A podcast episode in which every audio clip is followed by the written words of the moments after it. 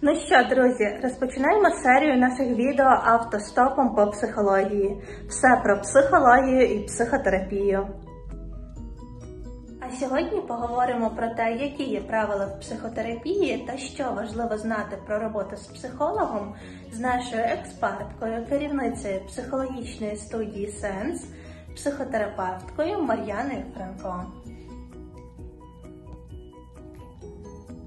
Мар'яна, а для чого взагалі потрібні правила в психотерапії? Ну, перш за все, правила психотерапії це як такі береги в річки. Тобто для того, щоб психотерапія відбувалася, повинні бути правила. Якщо їх не буде, психотерапія може просто розтектись, розлитися, і ми будемо займатися невідомо чим. Для психотерапевтів це називається такий певний е, план терапії і правила терапії. Основне правило для психотерапевта насправді таке саме, як для лікарів і для медиків це правило не нашкодь. Тобто не знаєш, що робити сам, передай іншому психотерапевту або звернись до свого супервізора. А для клієнтів потрібно знати про три основні правила, які діють завжди і всюди. Всі інші нюанси і правила це вже до домовленості з психологом. Але три основні звучать так: перше правило це є конфіденційність. Це означає, що інформація жодним чином не повинна бути винесена з кабінету психолога про вас без вашої на це згоди. Крім інформації, також йдеться і про ваші переживання. Друге правило це є правило СТОП. Тобто ем, ви не повинні робити нічого, що суперечить вашим цінностям, чи якщо ви бачите причини цього не робити чи не говорити. Це правило теж діє завжди і всюди, і добре його застосовувати також в особистому житті. І третє правило це є правило, яке говорить нам про те, що якщо ви працюєте з психологом, ви не маєте з ним мати жодних інших стосунків, крім терапевтичних. Я думаю, що е, зараз ми поговоримо про кожне з цих трьох правил детальніше. Що ж таке правило конфіденційності?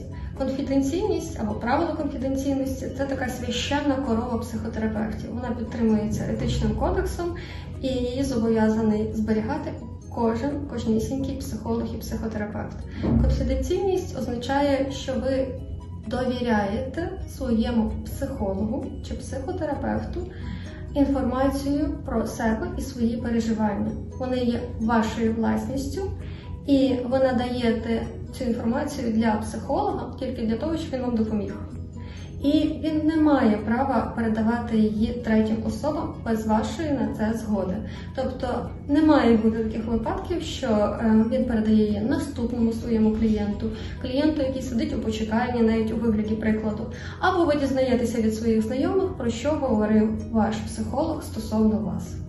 Це є табу. Єдиний виняток, коли це правило може порушуватися, це коли є пряма загроза вашому життю і здоров'ю, здоров'ю і життю ваших близьких чи інших людей. Але чесно вам скажу, за час моєї практики такого ще не було жодного разу. І друге правило психотерапії звучить як правило СТОП. Це такий собі стоп-кран психотерапії. Тобто машиніст їде на своєму поїзді, але пасажир завжди може зупинити поїзд. Пам'ятайте про це. А що це означає з точки зору психотерапевтичного процесу? Передбачається, що психолог чи то психотерапевт завжди є експертом з своєї галузі, з психології, з психотерапії.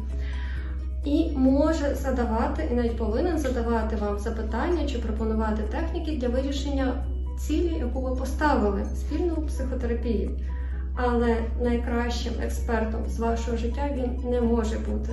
Найкращим експертом з вашого життя виступаєте ви самі. Тому тільки ви знаєте, як вам з цим запитанням чи з цією технікою. І якщо ви бачите причини, щоб зупинитися, ви просто говорите своєму психотерапевту: Стоп, давайте ми тут зупинимося. Я не хочу продовжувати про це говорити, або ця техніка мені не підходить. Ну і третє правило терапії, як це? Е, останнє, але не менш важливе, означає те, що ви не маєте мати жодних стосунків з своїм психотерапевтом, крім стосунків клієнт і психотерапевт. Е, До нас зверталася дівчинка, яка хотіла спитати, чи може її мама бути її психотерапевтом. Відповідь ні, не може. Це намішування ролей. А чи може бути ваш керівник е, чи ваш підлеглий вашим психотерапевтом? Відповідь ні, не може. Чи може бути ваш чоловік чи дружина вашим психологом чи психотерапевтом? Відповідь знову ж таки ні, не може. І чи може бути ваша подруга вашим психотерапевтом? Ну, ви вже знаєте. Відповідь ні, не може. А, також е, інколи до мене звертаються мої клієнти і кажуть, ходімте на каву, так? просто на каву поговоримо про життя. Я кажу, так, це може бути, але коли ми з вами зустрінемося на каві, в цьому місці я перестаю бути вашим психотерапевтом, а ви перестаєте бути моєю клієнткою чи клієнтом. І це дуже важкий вибір, і зазвичай, ви знаєте, люди вирішують, що ні, побудьте ще моїм психотерапевтом. Це насправді дуже важливий момент, на який потрібно зважати. Е, Клієнти не завжди про це знають, тому я про це говорю тут. Ну і ще один дуже важливий етичний момент. Якщо ви помічаєте, що ви закохуєтеся в свого психотерапевта чи в свою психотерапевтку, будьте обережні, краще проговоріть це своїм психотерапевтом, але не йдіть у ці стосунки. Чому? Тому що ви бачите психотерапевта, свого психотерапевта чи психотерапевтку лише з однієї сторони. І ті сторони, які ви побачите в реальному житті, можуть перше не відповідати вашим очікуванням, друге можуть вас дуже вразити. Тому подбайте за себе і в жодному разі не намішуйте ролі психотерапії. Мар'яна, дякую тобі за цікаву розмову і такі змістовні відповіді. А в наступних випусках автостопом по психології ми будемо говорити про не менш цікаві теми, тому залишайтеся з нами і підписуйтеся на канал, щоб не пропустити.